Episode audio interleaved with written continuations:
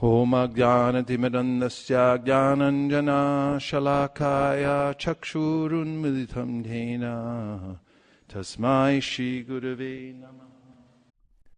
Bhagavad Gita, Chapter 13, Text Number 20. Prakritim Purusham Chaiva Vijnanadi Ubhavapi Vikaram Chagunam Chaiva Vidi Prakriti Sambhavan.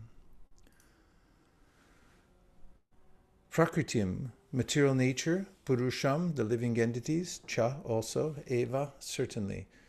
Vidhi, you must know, Anadi, without beginning, Ubhav, both, Api, also, Vikaran, transformations, Cha, also, Gunan, the three modes of nature.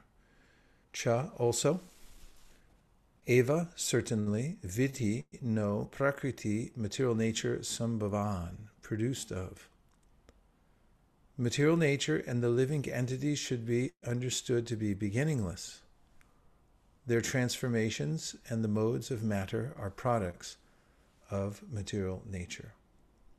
Purport: by the knowledge given in this chapter, one can understand the body, the field of activities, and the knower of the body, both the individual soul and the supersoul.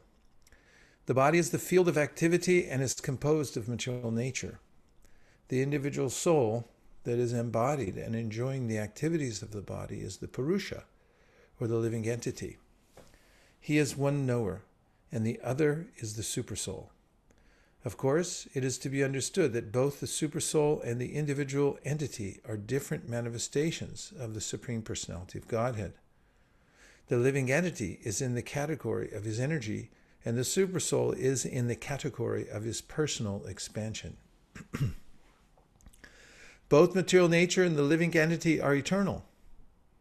That is to say, that they existed before the creation. The material manifestation is from the energy of the Supreme Lord, and so also are the living entities. But the living entities are of the superior energy. Both the living entities and material nature existed before this cosmos was manifested. Material nature was absorbed in the Supreme Personality of Godhead, Mahavishnu, and when it was required, it was manifested by the agency of the Mahatattva. Similarly, the living entities are also in him, and because they are conditioned, they are averse to serving the Supreme Lord. Thus, they are not allowed to enter into the spiritual sky. But with the coming forth of material nature, these living entities are again given a chance to act in the material world and prepare themselves to enter into the spiritual world. That is the mystery of this material creation. Actually, the living entity is originally the spiritual part and parcel of the Supreme Lord, but due to his rebellious nature, he is conditioned within material nature. It really does not matter how these living entities or superior entities of the Supreme Lord have come in contact with material nature. The Supreme Personality of Godhead knows, however, how and why this actually took place. In the scriptures, the Lord says that those attracted by this material nature are undergoing a hard struggle for existence, but we should know it with certainty from the descriptions of these few verses that all transformations and influences of material nature by the three modes are also productions of material nature. All transformations and variety and respect to living entities are due to the body. As far as spirit is concerned, living entities are the same. So you could take a situation in which you felt very helpless. Sometimes people are apprehended and taken away against their will. They're arrested for a crime. We've seen this many times. People, they somehow or other transgress the law, and then the authorities find out and they come. Sometimes they come, unnecessarily, but let's just say it's necessary. Somebody transgressed the law. The person is taken into custody. And if you've ever seen how an arrest takes place, at least in America, I don't know if they do it the same in other places, they use these handcuffs. So they say, put your hands behind your back. So you put your hands behind your back, and then either they use some plastic thing that, you know, clicks onto your hand, or metal. You can hear it ratchet up, and then your hands get, you know, you can't move them. They're behind your back. So you're basically helpless. Of course, you could run, but it's really hard without your hands. And then they put you into the back of a car that has a screen between you and the driver. And it's an official car. It's going to take you to another place of their choice, not of yours. You don't get to choose. You're put in the car, and once you're in the back seat, the door's closed, it's all locked. Of course, some foolish people try to get away, but they're always caught. We see it on high-speed chases at the very end of the cul-de-sac. After hours and hours, and the tank of gas runs out, they finally get caught, and they're apprehended, then it's worse. They try to get away. In any case, once you're caught, you're caught. And then you're taken in, and you have to go where they say. And they take you, and they decide your fate. It's like, what did he do? Some judge, somebody on the scene says he does this, he did that, and then a judge says, okay, this is what you get. And then you have to do it. And there's no getting around it. Of course, you know, in free countries, you can hire yourself a lawyer and try to fight it and whatever. But let's just say that you're sentenced for the transgression, and then you got, can I pick my cell? No, you know, you don't get to pick your cell. We're picking it for you. You know, can I have a little extra this, that? No, you get what you get. That's all you get. We've decided, and basically you've decided. By the way you acted, you put yourself in this situation, and now you're in there. And how long am I going to be in there for? For as long as the judge said, and that's it.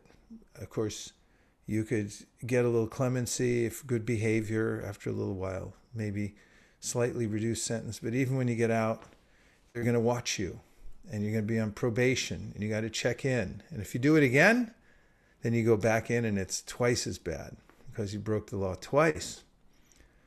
So Prabhupada in this purport talks about rebelliousness, the rebellious nature of a conditioned soul. It's like, I'll do something different. Supreme Lord has his plan. He has his whole setup. Everything's going, and then I want to do something else. So this then is unlawful. Go against the natural law. And then at the end of this lifetime, or even in this lifetime, we become restricted by material nature. People who do things that cause harm to themselves or others oftentimes develop a certain kind of disease, or they're limited in their movement in this world, but especially at the time of death. Krishna talks a lot about this in the Gita. That's a helpless situation because karmana daiva netrina jantur deho papate. When you leave this body and you say, okay, I'd like to have a very nice, let's say, I'd like to be born in Switzerland, and you know, I'll be a man, and I'd like to be wealthy family, please. No, you already had your chance. Your chance was when you had some freedom, you came to consciousness, and then you decided by your activities. Now it's a higher authority takes over completely. There's the apprehension for those who have broken the law, and you're put in the waiting cell, and then they say, okay, here's your sentence. Here's the kind of body you get, and it's a kind of sentence. And some of them are really bad. You get a really horrible kind of body in your next life, like some kind of animals. They're conditioned to eat all kinds of things that we couldn't even live through for like 2 minutes. We couldn't live, but they're given a kind of body. It's like, okay, go ahead. Now this is your sentence. You have to eat all this stuff. So material nature is relentless. It's mechanical. And our freedom is so valuable. When we come to the human form of life, we have a modicum of freedom, and it comes through clear consciousness. And when we have an inkling that I have transgressed and that there's an opportunity for me now to get myself on the right track, and then I feel protection from that, even in this lifetime when I'm following. And I start to feel the freedom even in this life. Raga dvesha vimuktaistu vishayan indriyaischcharan atmavashera viteyatma prasadam arigachati. A person who voluntarily reforms him or herself in this lifetime, Krishna says, by following the regulative principles of freedom. You use your volition, you decide, I'm going to be a good boy, I'm going to be a girl, I'm going to follow this. And then you start to see for yourself that the lower modes of nature the handcuffs start to come off, and you start to feel free. And this is the life of freedom, Krishna consciousness. Krishna says, prasadam arigachati. Then the grace of Krishna descends in your life, and you become more and more free to actually just do more service. So it's a serious situation we're in. It's a serious situation. This human life that we're in now is a probationary period. Somehow or other, we've been given a little chance. We've been let out of the cage for a little while, and say, okay, what are you going to do now? Let's see. Will you check in with your probation officer? You get yourself a probation officer. Get yourself a spiritual master. And it's like a check-in regularly, send your sadhana card. Yeah, I'm following the thing. And it's like, and then, hey, what happened to him? He didn't send anything. Where you been? He's like, oh, nowhere. Nowhere, what does that mean? You know, that we have to realize that we're in a probationary period here. And you know, people who go out, they get a little giddy outside the prison, and they start thinking like, ah, maybe I'll stick it to the man again. You know, I'll go back to my life of crime. It's no big deal. Nobody's watching. But in the Bhagavatam, Kapila Dev said, no, you don't understand. Everything's being recorded. Have you ever been in a hot mic situation? You've seen him before, right? President, you know, someplace, and they leave the mic on. He's like, you idiot. You know, he's talking to his aide, you know, and everyone's going, sir, excuse me, your mic's on. Well, our mic's on all the time. Don't think everything we're saying or doing or thinking isn't being recorded. For those who are virtuous, who feel this power that I want to become virtuous, that's good news, because I want to prove it. I want to prove it behind closed doors. I want to show that I mean it. And okay, put the hot mic on me. It's okay. I'm going to let it. I let it roll. And you know, if I mess up, I'll own up to it. But that's what I want. I want to be clear. I want to get clear in this life. Sorry, that's a Scientology thing.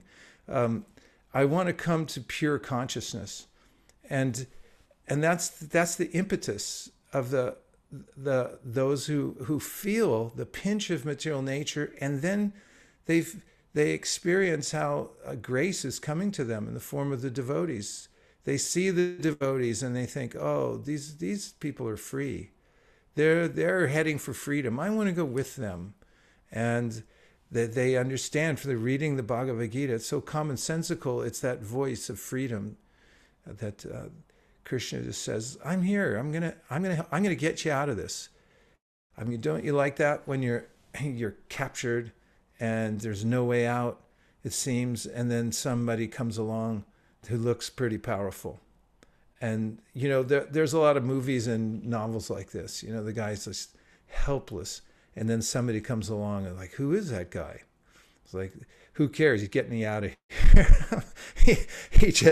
he just got you out of jail. He handed a little card to them, and on the card there was some scribbles, and they looked at it and they said, okay, let the prisoner out. And you're out. It's like, who is that guy? It's like, I don't know, but just go with him, you know, go.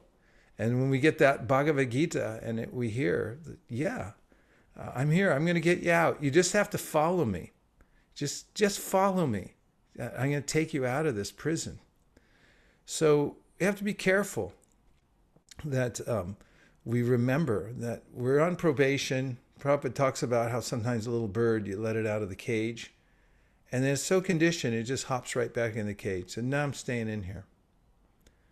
And so go for the light. All the Shastras are saying, Tamasima, Jyotirgamai, don't stay in this prison. Get out. Go for the light. Fly away, little bird, and go back to your home. So Krishna's here laying it out for us exactly. It's so helpful to read this Bhagavad Gita, because here he's telling us in this verse about, you know, where we came from, and he shows the big map of where we are. Here's the kind of energy you are. You're superior energy. You belong to a better world. That's good news too. And you suddenly find out, hey, guess what? You don't belong here. This is not your place. You actually belong to a much better place. And yay! And then how each one of them, the material nature and the living entities, they're both eternal. It's just the material nature sometimes manifests, sometimes not manifests. And somehow or other, I got mixed up in it. Somehow or other, I'm mixed up in it. And so the good news is that you can get unmixed through the process of Krishna consciousness. You can feel it even in this life that I'm getting unmixed from this idea that I'm the material body. And also the pinch of the modes of material nature starts to slacken, and I feel myself gradually getting free. Free mind, my heart becomes free. And I, in this lifetime, can become a resident of the spiritual world through the probationary period, all the way starting to work for the government. It's like, yeah, he's good, you know, and then it's like, yeah, let's hire him, bring him back in. He's really good. And then, you know, we can completely reform. So it's a good idea, Krishna consciousness. It's the only thing that makes any sense in this world. And we have to remember our nature. Let's see if some reflections or questions. I'm going to go to the board.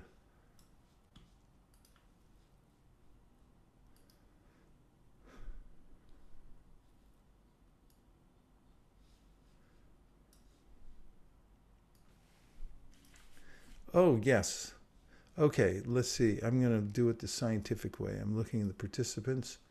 And the first one is on the list is Sadhu Vrindavan. Hare Krishna Prabhu. You were talking about how everything's being recorded even when nobody's around. And I was thinking of a story in which there's a guru, and he gives each of his disciples a mango, and then he asks the disciples to actually go and eat it where nobody can see you and nobody should know that you actually ate this mango. So they all go, and all of them eat the mango except for one who comes back with the mango. And the guru asked, "Why didn't you eat the mango? Why did you come back with it?" And the disciple says, "That's because I couldn't find a place where I wasn't being watched, because the Supreme Lord is always watching you." So yeah, I just really like the point how you said everything is being recorded, even when you don't think you're being seen. Yeah, actually, in the 10th canto of the Srimad Bhagavatam, 10:14, find me the verse, please, Aprame, if you're the one running the Shastra. Yeah, it's mentioned there that the senses of the living entities, all our senses, they're like little microphones for the demigods. They can listen in to everything that's coming through our senses, because we have this adidivika connection there. You'll see it. It's in the first third of the verses there. Okay, next is Sukeshwari. Hi, Prabhu. I was wondering, Prabhu, when we were reading that the temporary material world, that's what we usually say, but it said that the material world and the spiritual world are both eternal. So my question is, when when devotees go back to spiritual world, that means a new set of devotee will come down here. Is that what it means? Because I'm confused. If suppose there are devotees, like there's so many devotees now, they'll be going back to spiritual world. Then at least some percentage of the living entities in the material world would reduce. Then it says that they're always like I was just also remembering Vasudeva Datta's when he's talking to Chaitanya Mahaprabhu that I want everybody to go back and I will take all the sins and let everybody go back. But then he says that it's not possible, and that there will always be some living entities who are rebels. No, he says it's possible, but the universe will fill back up again. Sorry, Prabhu? He said it's possible, and it will happen, but the universe will just fill right back up again. Yeah, if you try to measure the material world and these different concepts, I mean, our planet is so small, if you get up a little higher, you can't even find where it is. It's tiny. And then what to speak of kind of seeing the universe or understanding all the multitude of universes. And then about the living entities, they're asanga, they're uncountable. Do you know what uncountable means? You can't measure it. And Ashukadev, when he's asked about the material cosmos, by Prichit Maharaj says, can you tell me something about the Lord's material nature? And he said, I'll tell you something, but it's actually unlimited. What can I say about it? And he starts to describe the various planetary systems and, look at just like the heavenly planets. There are mangoes as big as elephants. They fall off the tree. The juice runs out. The juice mixes with the rare soil and produces gems and things. And basically he's going into the material nature and how it's practically, you can't comprehend even that, counting all these, variants here in the material world. And what about measuring this and that?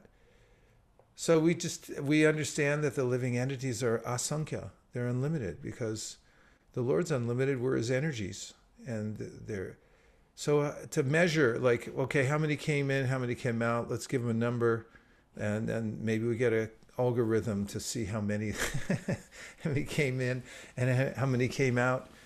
It's not so fruitful. Just think about like how you would answer that question, first of all, and even if you were to answer the question, how would it help, to actually know? The main thing, as Prabhupada says here, look at his mood in this purport. It really doesn't matter how the living entities got involved in the material nature. What is the sentence? He says,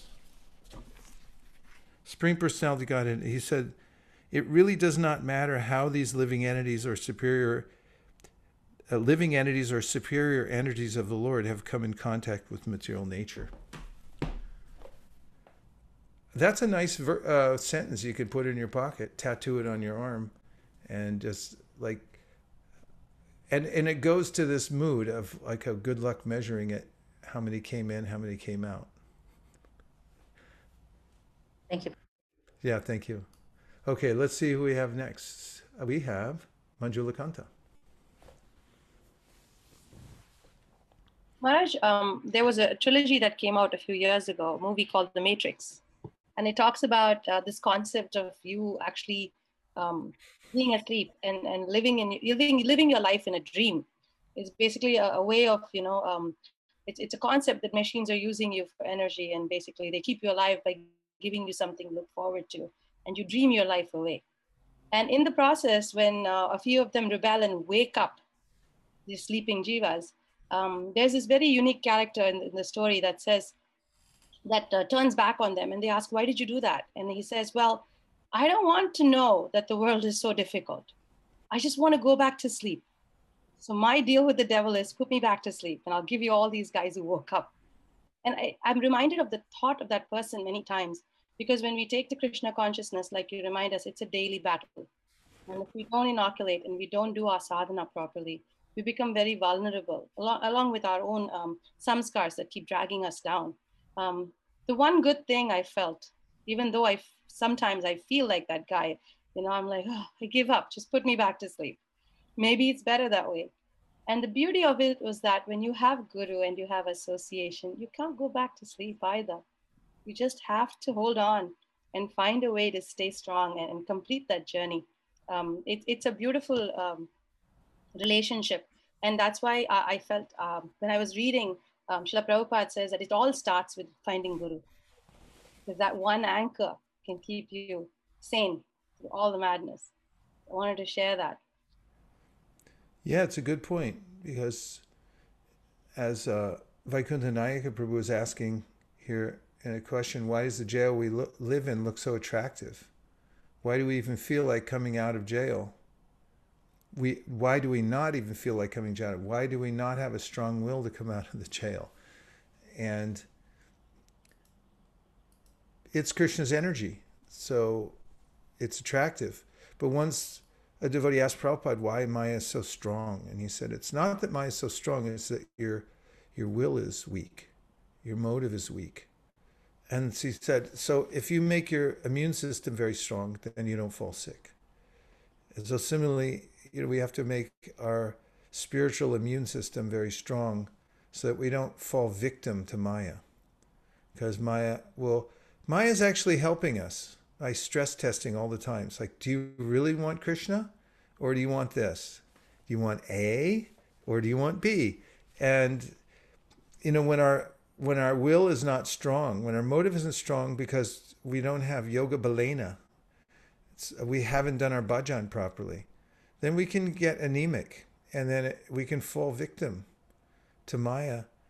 And, bahunam janmanamante, after many, many births and deaths, if we're very fortunate and we get association with sadhu, when we meet a sadhu actually and we see like, wow, here's somebody really serious, and you feel something different than you've ever felt before, like, wow, I want to be like that. I want to be strong like that. And then when you feel that, then when those urges like, oh, maybe I'll just go back to sleep. Maybe Maya's not so bad after all. Hey, everyone's saying Maya is so bad, but it's not so bad. That's what people say when they, it's like, it's not that bad,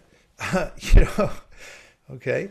But bahunam jamanamante, when you get this combination of a little association with sadhu, so you have that impression that, yeah, there's something better. And then the memory of getting beat up so many times, getting tricked so many times and falling into it so many times. And then it's a feeling in the heart that, no, I don't want to do this anymore.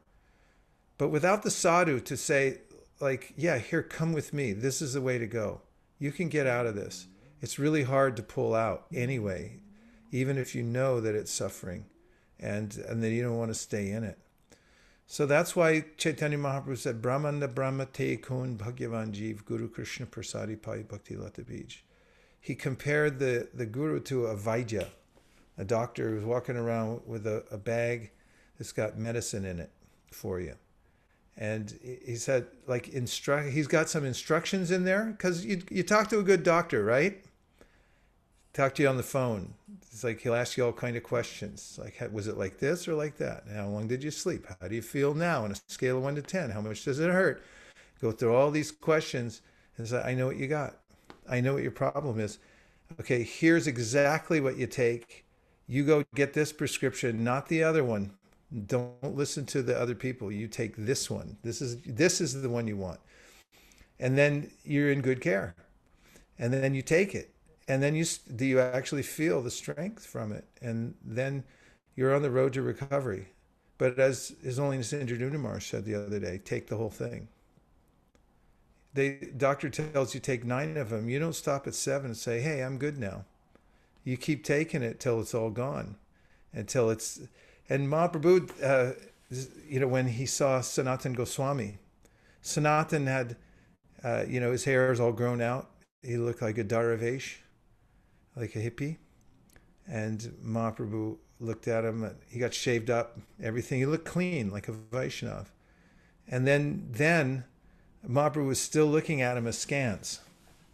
See, this is a good disciple. Good disciple picks up on it. That like, yeah, he kind of looked at me funny. Like, and then so Sanatana thought, I got this expensive blanket from my brother-in-law. So he went down to the cot and he traded it for this old quilt, old holy, I mean, it was a ratty quilt. And then he brought it back, and Mahaprabhu said, he was pleased, unlimitedly pleased. And then he said, okay, a doctor doesn't let the disease even a little bit go in longer, to gets the whole thing. So yeah, we have to, just like waking up in the morning, it's not so easy unless you really practice at it. And I told you before, I have 2 alarm clocks.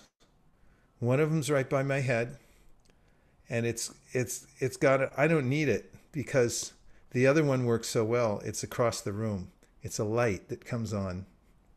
It comes up gradually. The light starts very gradually, like a half an hour before I want to get up, and then gradually.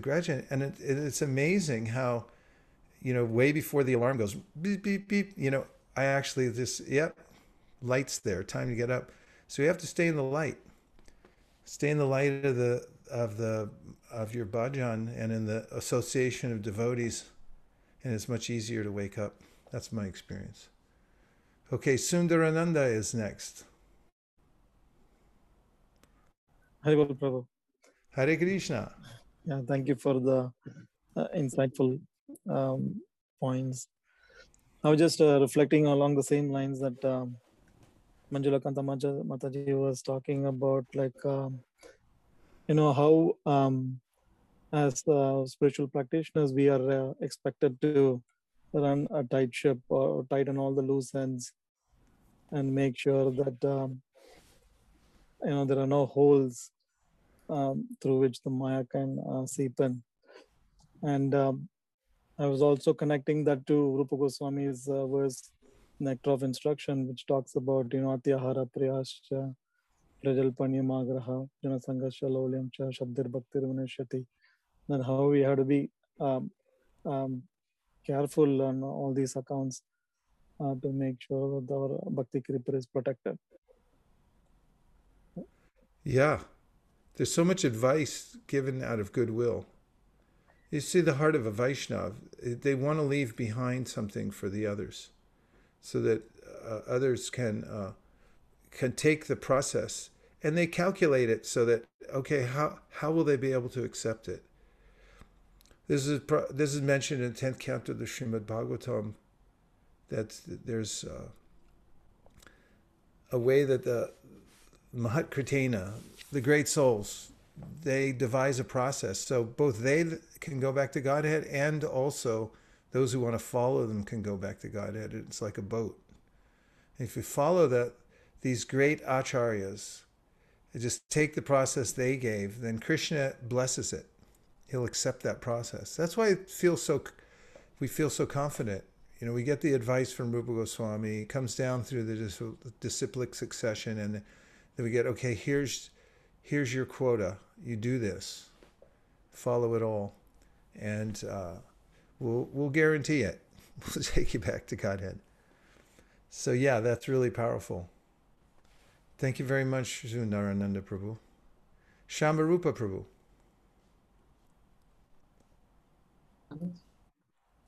Thank you so much for another inspiring lecture. Really appreciate. My one question was that you really mentioned very nicely how we are in a probation period, and this is our golden opportunity to rectify ourselves, to go back to our eternal home. But one thing that really bothers me is that this probation period runs very quickly. I really feel inspired to see the little sadhus in our congregation who are really taken up seriously early in their life. But unfortunately, not for me, it's more than half the life has already passed. So how to get serious about especially the urgency that, you know, time is ticking and it's actually passing very fast. Just in a blink of the eye, more than half of the life has gone and few more years are remaining. So how to get serious about it so that we can embrace the remaining opportunity very seriously. Opportunities come by Krishna's grace. And if we apply ourselves as much as possible in the situation we're in now, then Krishna will open up more opportunities for us. And so take what we have now and apply it, because we may be in different situations. So in Bhagavatam, Krishna says, Swe Swe Adhikariya Nishta Saguna Parikirtita Vipariyatu Dosha Syad Eshira Eva Kinkara Eva Nishchaya, sorry. He said it's a fixed principle that you should do the best you can with what you have. And then you'll get more opportunity. So do your best every day, and always try to organize your life towards doing a better service and doing better sadhana. Always try to improve it a little bit. And then when you're doing that, then you'll get quantum advancement when more opportunity comes at different stages of life. Life happens in stages, and you'll probably notice that in different stages of your life, you think differently, you interact with the world differently, and the Varna Ashrama system also accounts for this. That, yeah, when you're a kid, you have a lot of energy, you're really smart, brain is quick, learn everything you can. Now you can get into Grihastha Ashram, and you got a propensity anyway for interacting, having kids, things like that. Do it. Keep close to Krishna. Then you got vanaprastha. You're starting the off ramp a little bit, sort of detaching yourself by just doing more service together with your family. And then later on, either there's by circumstance or by choice. Then there's this way that really dramatic detachment where you're just exclusively focused and things like that. And in the Varnashrama system, actually, you'll notice that every stage has its stages within it, including like sannyas and vanaprastha. Sannyas starts with Kudichak, Bahudak, Parivrajkacharya, and then Paramahamsa. It's not like just like go jump. You're here now. You're there. So the Kudichak lives in a little place near the house, and then the family brings by a little couple of Italy's dosa, puts it through the door. You in there? You doing your bhajan? You need some prasadam? Here you go. It's like, thank you. Then there's this. Then later, he goes out and goes to the fields. There's so much left over. In fact, Jamuna and Todd, they used to go around Silicon Valley, not Silicon Valley, down, in the farm country. There's so much wasted in those farms. They just say, can we have the extra? With all those extra, they build a thriving business. So everybody knows in nature, there's just extra lying everywhere. It's like, instead of working, wasting my time, or waiting for somebody, I'll just be free to walk around. I'll take a little extra. Whatever there is extra, I'll take it. And that's it. I'll just live off of that. And then Parvajakacharya comes, and you wander around and realize that Krishna is taking care of me everywhere I go. So I'm just going to talk about him. And then that's all I'm going to do. And Parvajakacharya's just walk around. And anywhere he finds a sincere place, a sincere person just sits down and starts talking. And then a crowd comes around. And then they all go, can you stay here in our town? It's like, yeah, for 3 days. And then goes to the next place. And that leads to a life of a Paramahamsa. That preaching and going around, depending on Krishna. And then later on, Krishna just fully manifests in the heart of the devotee. And he becomes overwhelmed in love of God and sort of has to sit down and do bhajan because he can't stop thinking of Krishna. And all that, that's the last stage of life. And the other stages too are there for a reason. You learn so much in the Grihastha Ashram.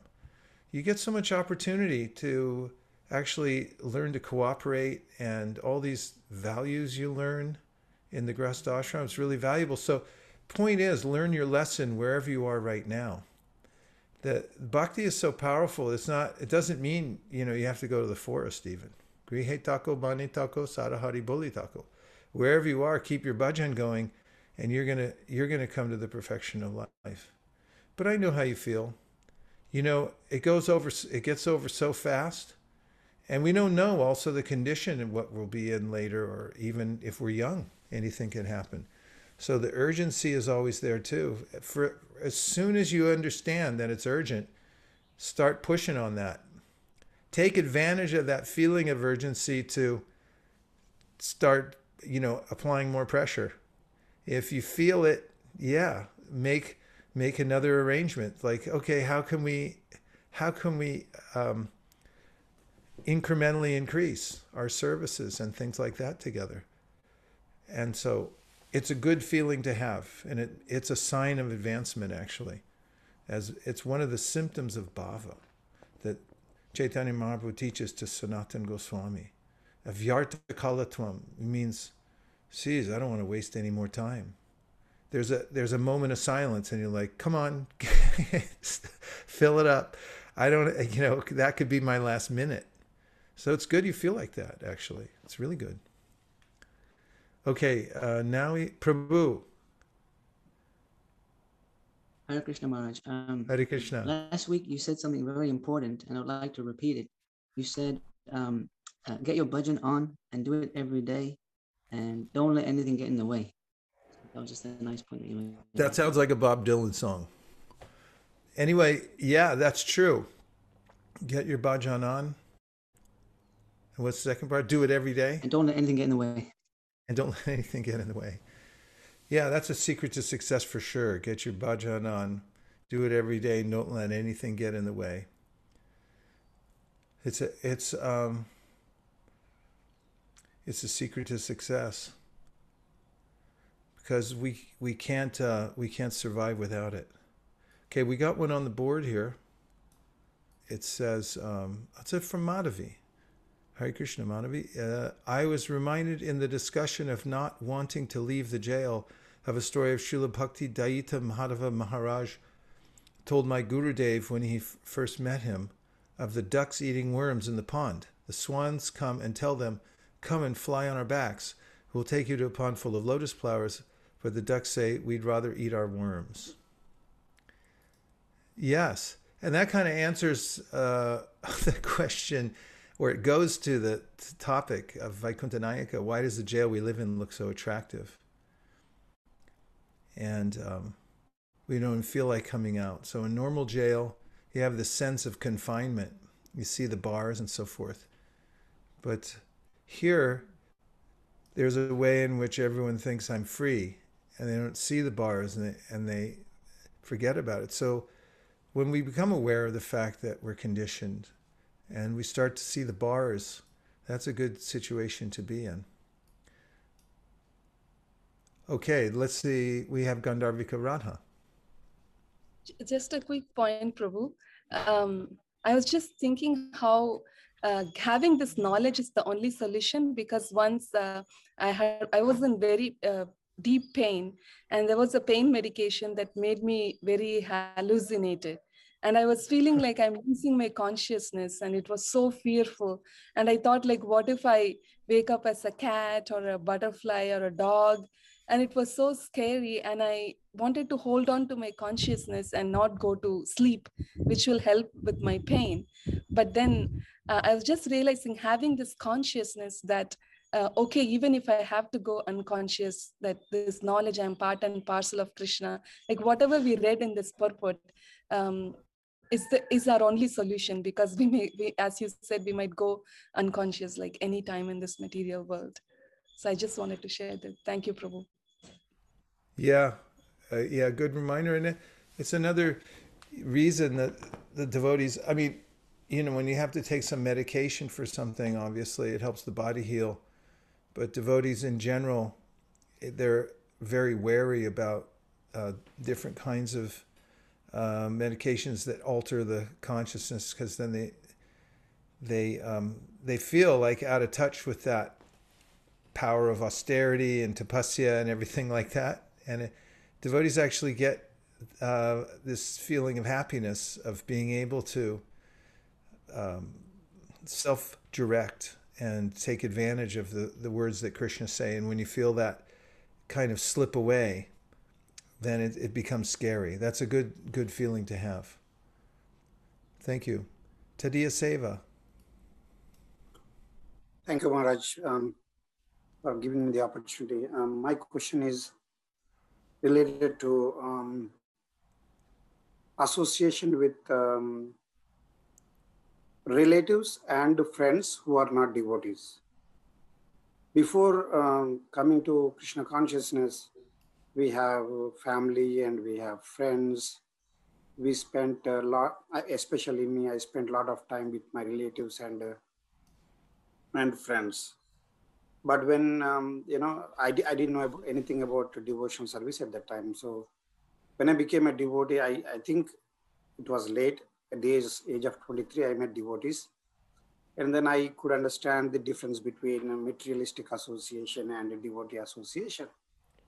But the hard problem for me was, I'm not in the association of devotees all the time. I have to go and see my family. I have to go and see, I encounter my relatives once in a while. Similarly, my friends also, the old friends, when I have to encounter them once in a while. So how do you deal with them? If you, they could see the difference, in my attitude towards them.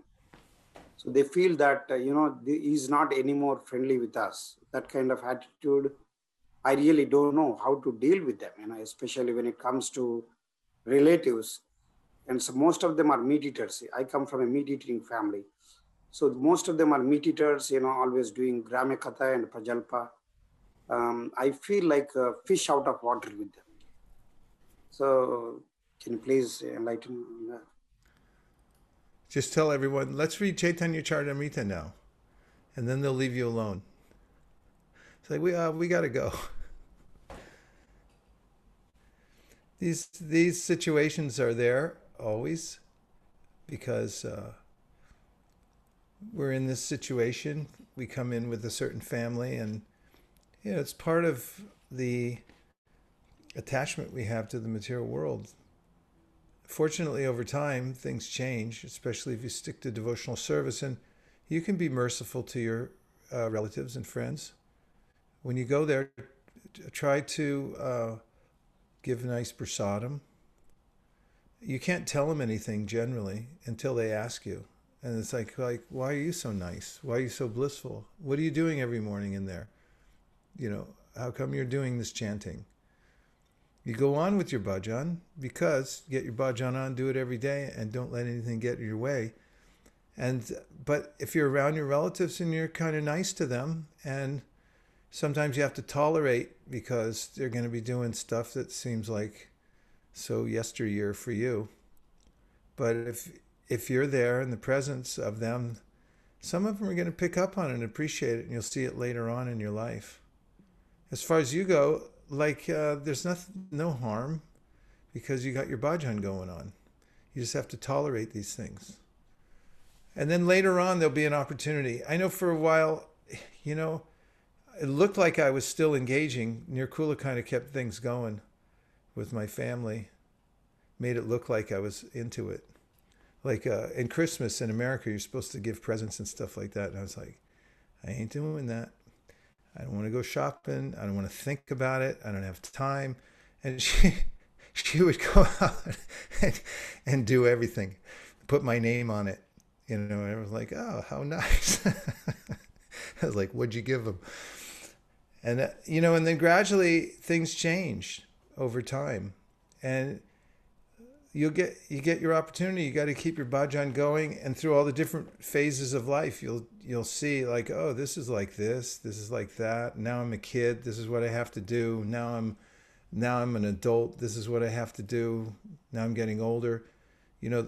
So stay in preparation mode, and then when there's a jailbreak, you be ready to jump out. When you see everyone else breaking out and they like the prison just got smashed in, it's like, okay, come out, okay, run, get out of here. So until you can actually find a hole in the prison, you stay in there and be merciful and try to help other people. And Krishna will get you. He'll come and get you. He'll bring a helicopter down, spring you out of there. Malini. Hare Krishna Prabhu, please accept my humble obeisance, Prabhu.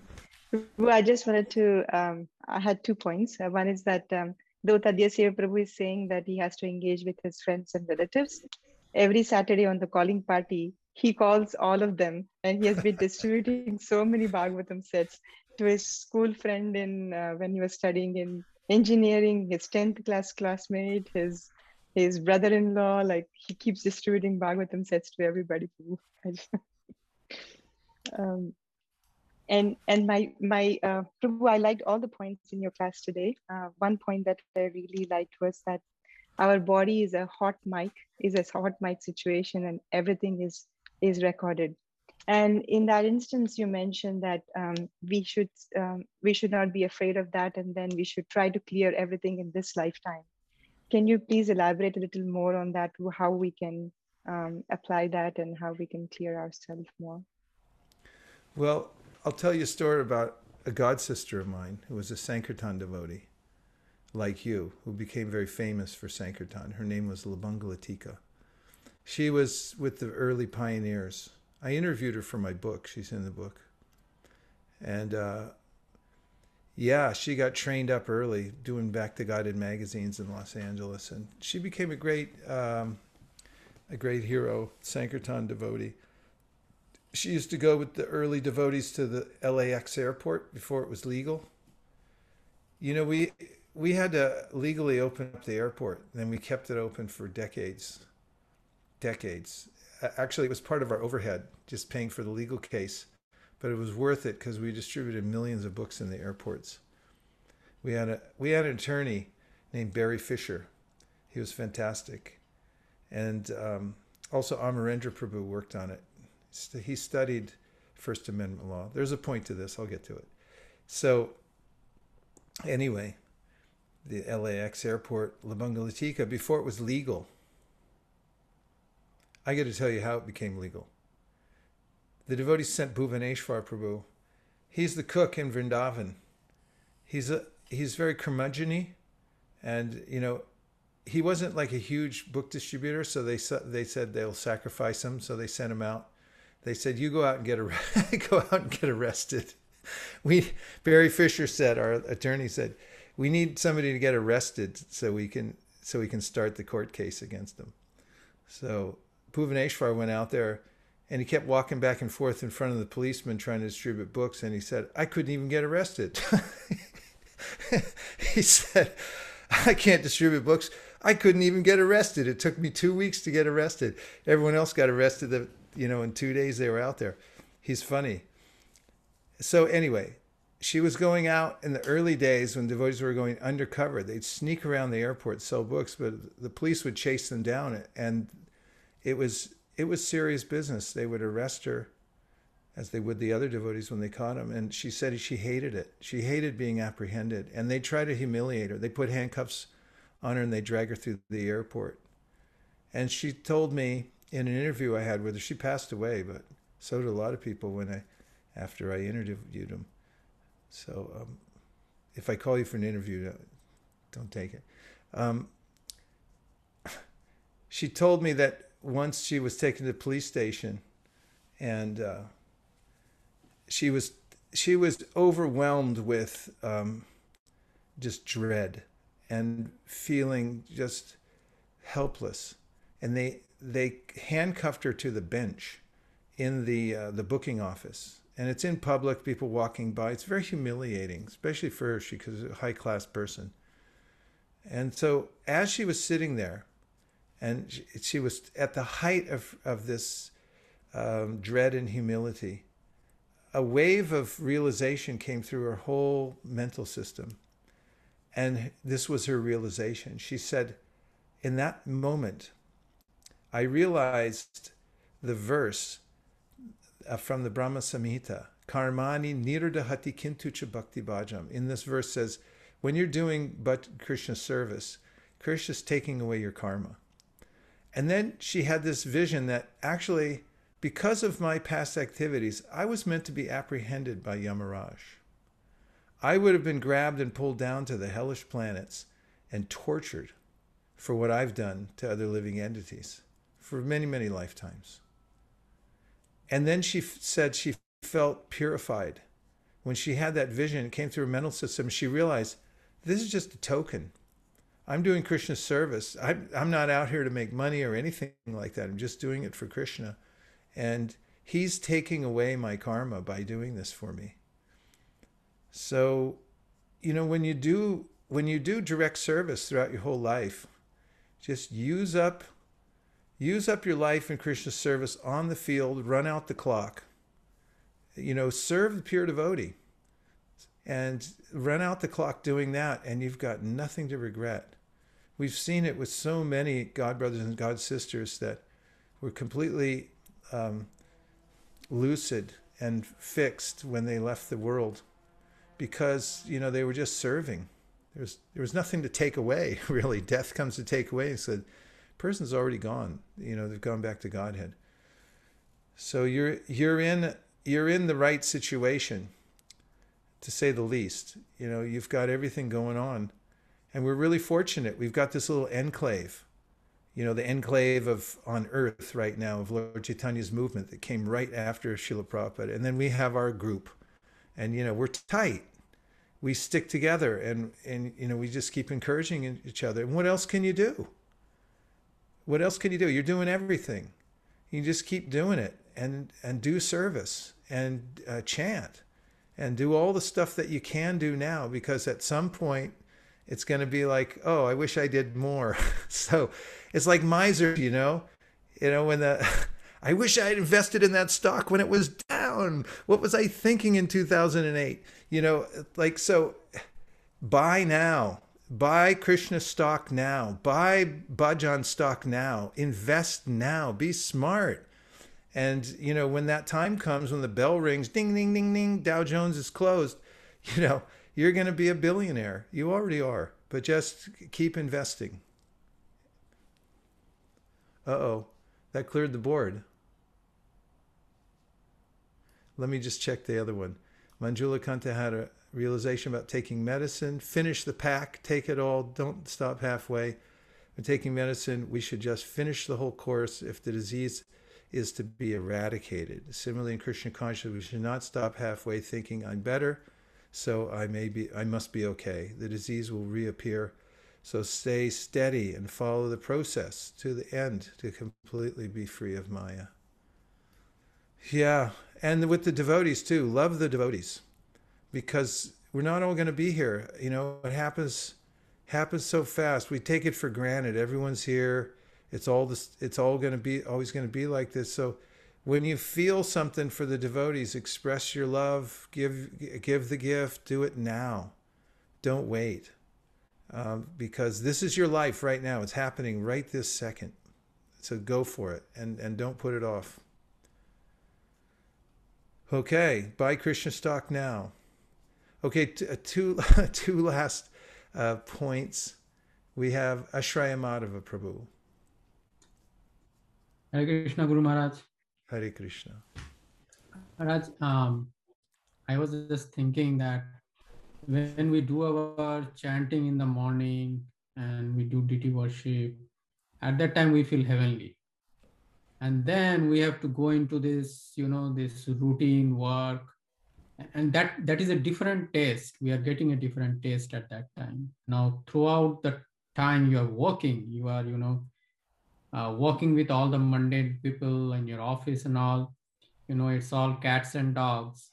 You don't have that taste anymore.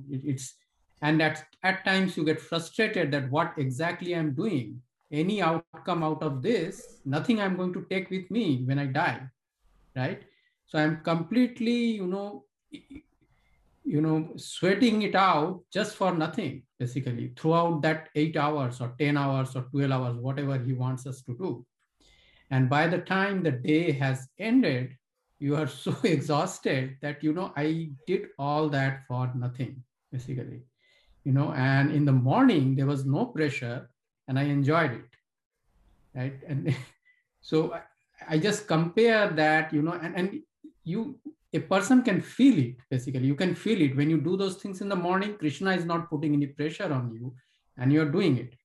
But throughout the day when you're doing, you're always under pressure on doing something which doesn't have any meaning basically. I mean, at the end of the day, when you die, none of that, you are not going to take any of that with you. So how to get out of this taste thing basically, right? You should write a Bengali bhajan about that. I don't know, Maharaj. This bhajan will go like, I work all day long. They put me under so much pressure. It's all for nothing.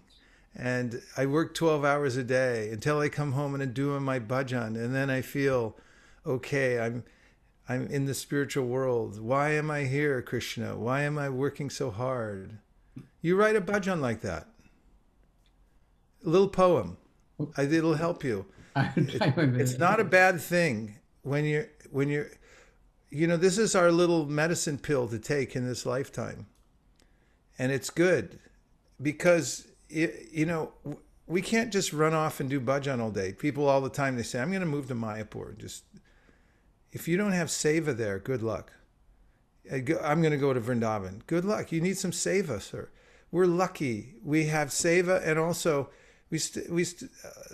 many of us still have work we have to do. So your work's not bad. You have to work. And it just happens that you have to pay high rent because you live in Silicon Valley. But there's a reason you're doing it, because you want in on the biggest project on the planet, right here in Silicon Valley. You know, you want to go to the distance and build it up and do something beautiful. And God bless you for staying here and just, you know, digging in and doing it. And it's not first to devotional service to be in that situation, because you're realizing this is like, I don't want to be here. That's okay. That's good for you. And then when you get your chance, you're still young. You get a little bit more. You know, you'll be so mature from your doing your bhajan along with your work, and then you're sure. And then you're going to be telling all the young people, like, yeah, you know, just keep doing your thing. And this, all the material world, I've been through it. It's not for you. It's not for any of us. So you're getting on both sides. Vidyam cha vidyam chayas tadvedo bayam saha. The process is perfect, and you're going to come out fine. You already are fine, but you're going to get better. Okay, Nirkula.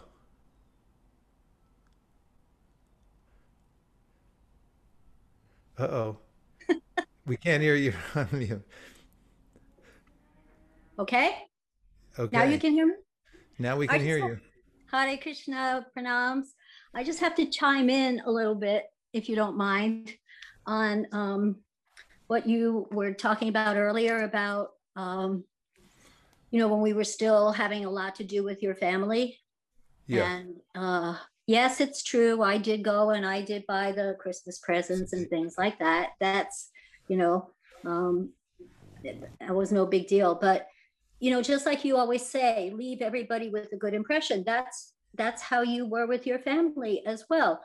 You know, like when Prabhupada mentions about, you know, when someone has a lover, a wife has a lover, and she does her duties at home very, very diligently, so that no one suspects. You were like that with your family. You showed them attention. You showed them affection. You know, you listened to their stories. And you left everybody with a good impression. You were affectionate, and so, but you were detached at the same time. So I just didn't want the devotees to get the idea of anything else, because they know who you are as a person, what a loving heart you have. And you were that way with your family as well. And in the end, your dad chanted, your mom took initiation. And it was just by you being who you are. Just, you didn't do anything different. You didn't preach. You just were who you are. And that made all the difference. That's all. I just... And now you all know how I can keep going, even though I'm such a slow. Thanks, Nirkula. Hare Krishna. Hare Krishna. Okay, let's see. We got Srivatsa. Hare Krishna, Guru Maharaj. Hare Krishna, Srivatsa. Good to see you. Thank you, Maharaj. I was thinking about... I'm like a very big overthinker, especially when it comes to my spiritual life. And I was thinking about, like, if I as like every time I invest like in bhajan stock, and I want to know that I'm making progress and know like, okay, am I like still on track right now? Am I deviating right now? What's happening? And like last summer I read Madhurya Kadambini, and it allowed me to like really like get a good sense of as to like how the path to devotional service goes. And I realized not only that I was like, okay, I am like on the path right now and I could relate to a lot of things, but once I started getting past where I was at, I was like, whoa, this is way beyond me. I'm nowhere close to this.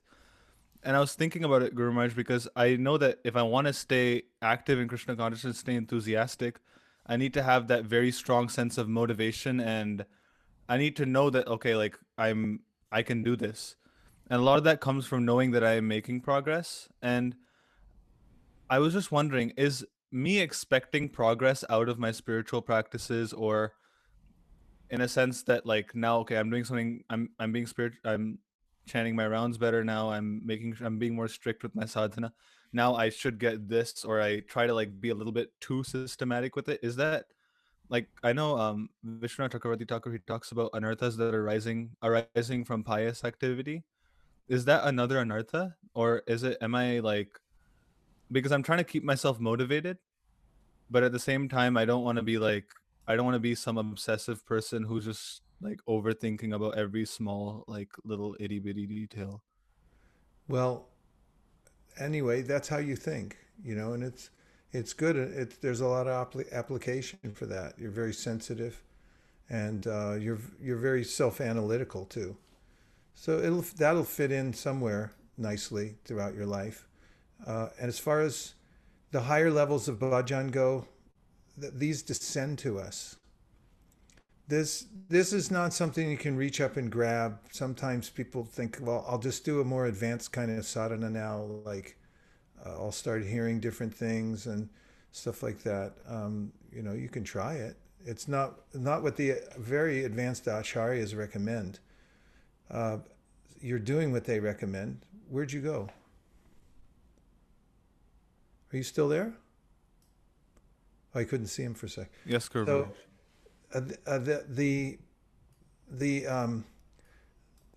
descent of grace coming from Krishna, this is described by Rupa Goswami in the Bhaktivedanta Sindhu, how the mood, the higher levels of taste and affection for Krishna, and Chaitanya Charitamrita described as a sun ray of the internal potency touches the heart and melts the heart at a certain point. And this comes as a very personal thing. Krishna descends in our lives. So I just read last night, about Prabhupada's instruction. You just be steady in your practice. And in due course of time, you'll ripen. And it happens by Krishna's mercy.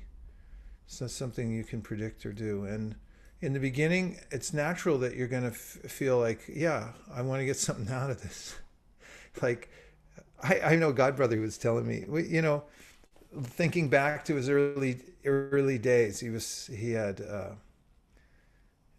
been doing everything right, got up early, this, that, and he was saying, you know, he went through the day, and then, you know, he just found himself at the end of the day.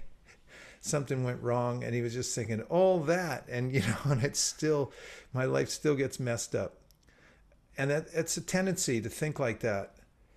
But yam krodha kama sahaja pranayadi piti vatsalya moha guru gaurava sevya bhavai santintitasya sadrishim tarama apurete govindamari purusham tamaham bhajami.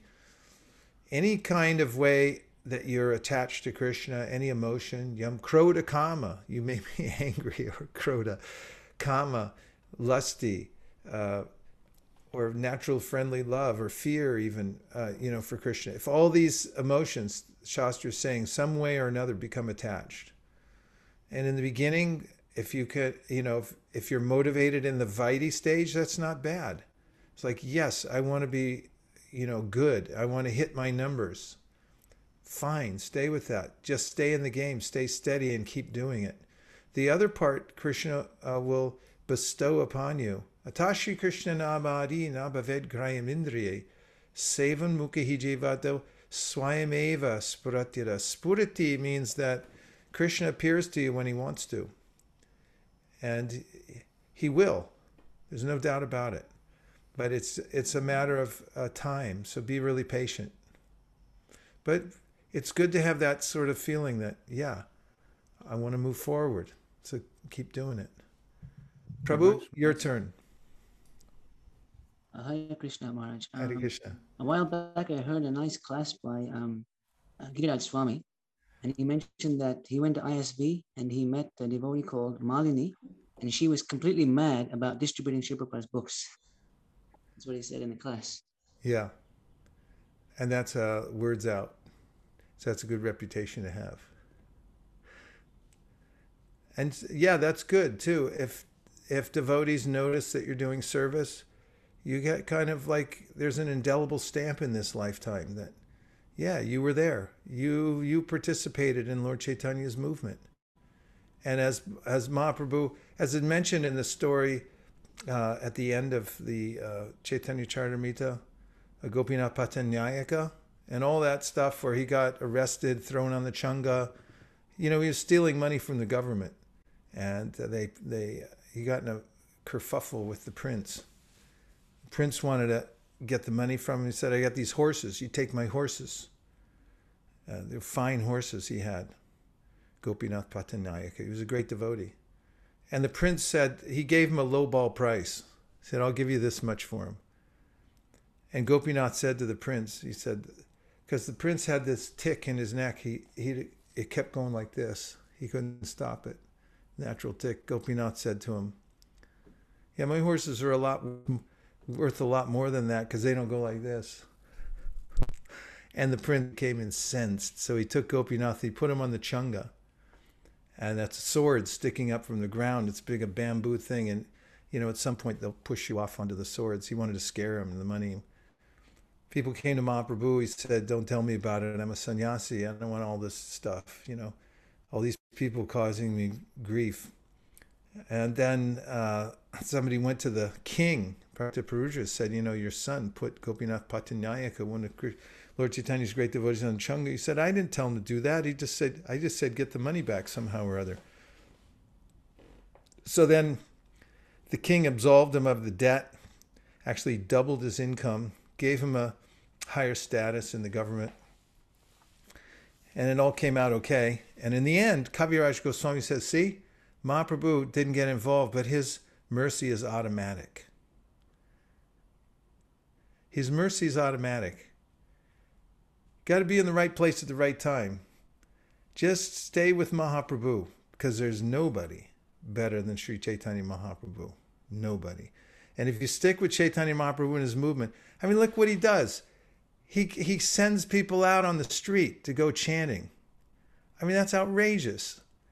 There's no better show in town than that. You know, all the other things are boring and stupid. People playing baseball, throwing a ball around, and, you know, getting all excited and paying people millions of dollars to do it. That's stupid. And everything's stupid here in the material world, except for Sri Chaitanya Mahaprabhu's program, which is go out and chant Hare Krishna. There's an ocean of philosophy behind it by the best philosophers who ever lived. This is a far-out movement. And if you can just get in it somehow or other, say, yes, sign me up, put me in somewhere in this game, and I want to be part of it, then, you know, you'll be remembered that you were part of it. Krishna will take you. Okay. Nachariar Marman, Nachariar Marman, Nachariar Marman, Nachariar Marman, hey, Nachariar Marman, Nachariar Marman, Nachariar Marman, Nachariar Marman,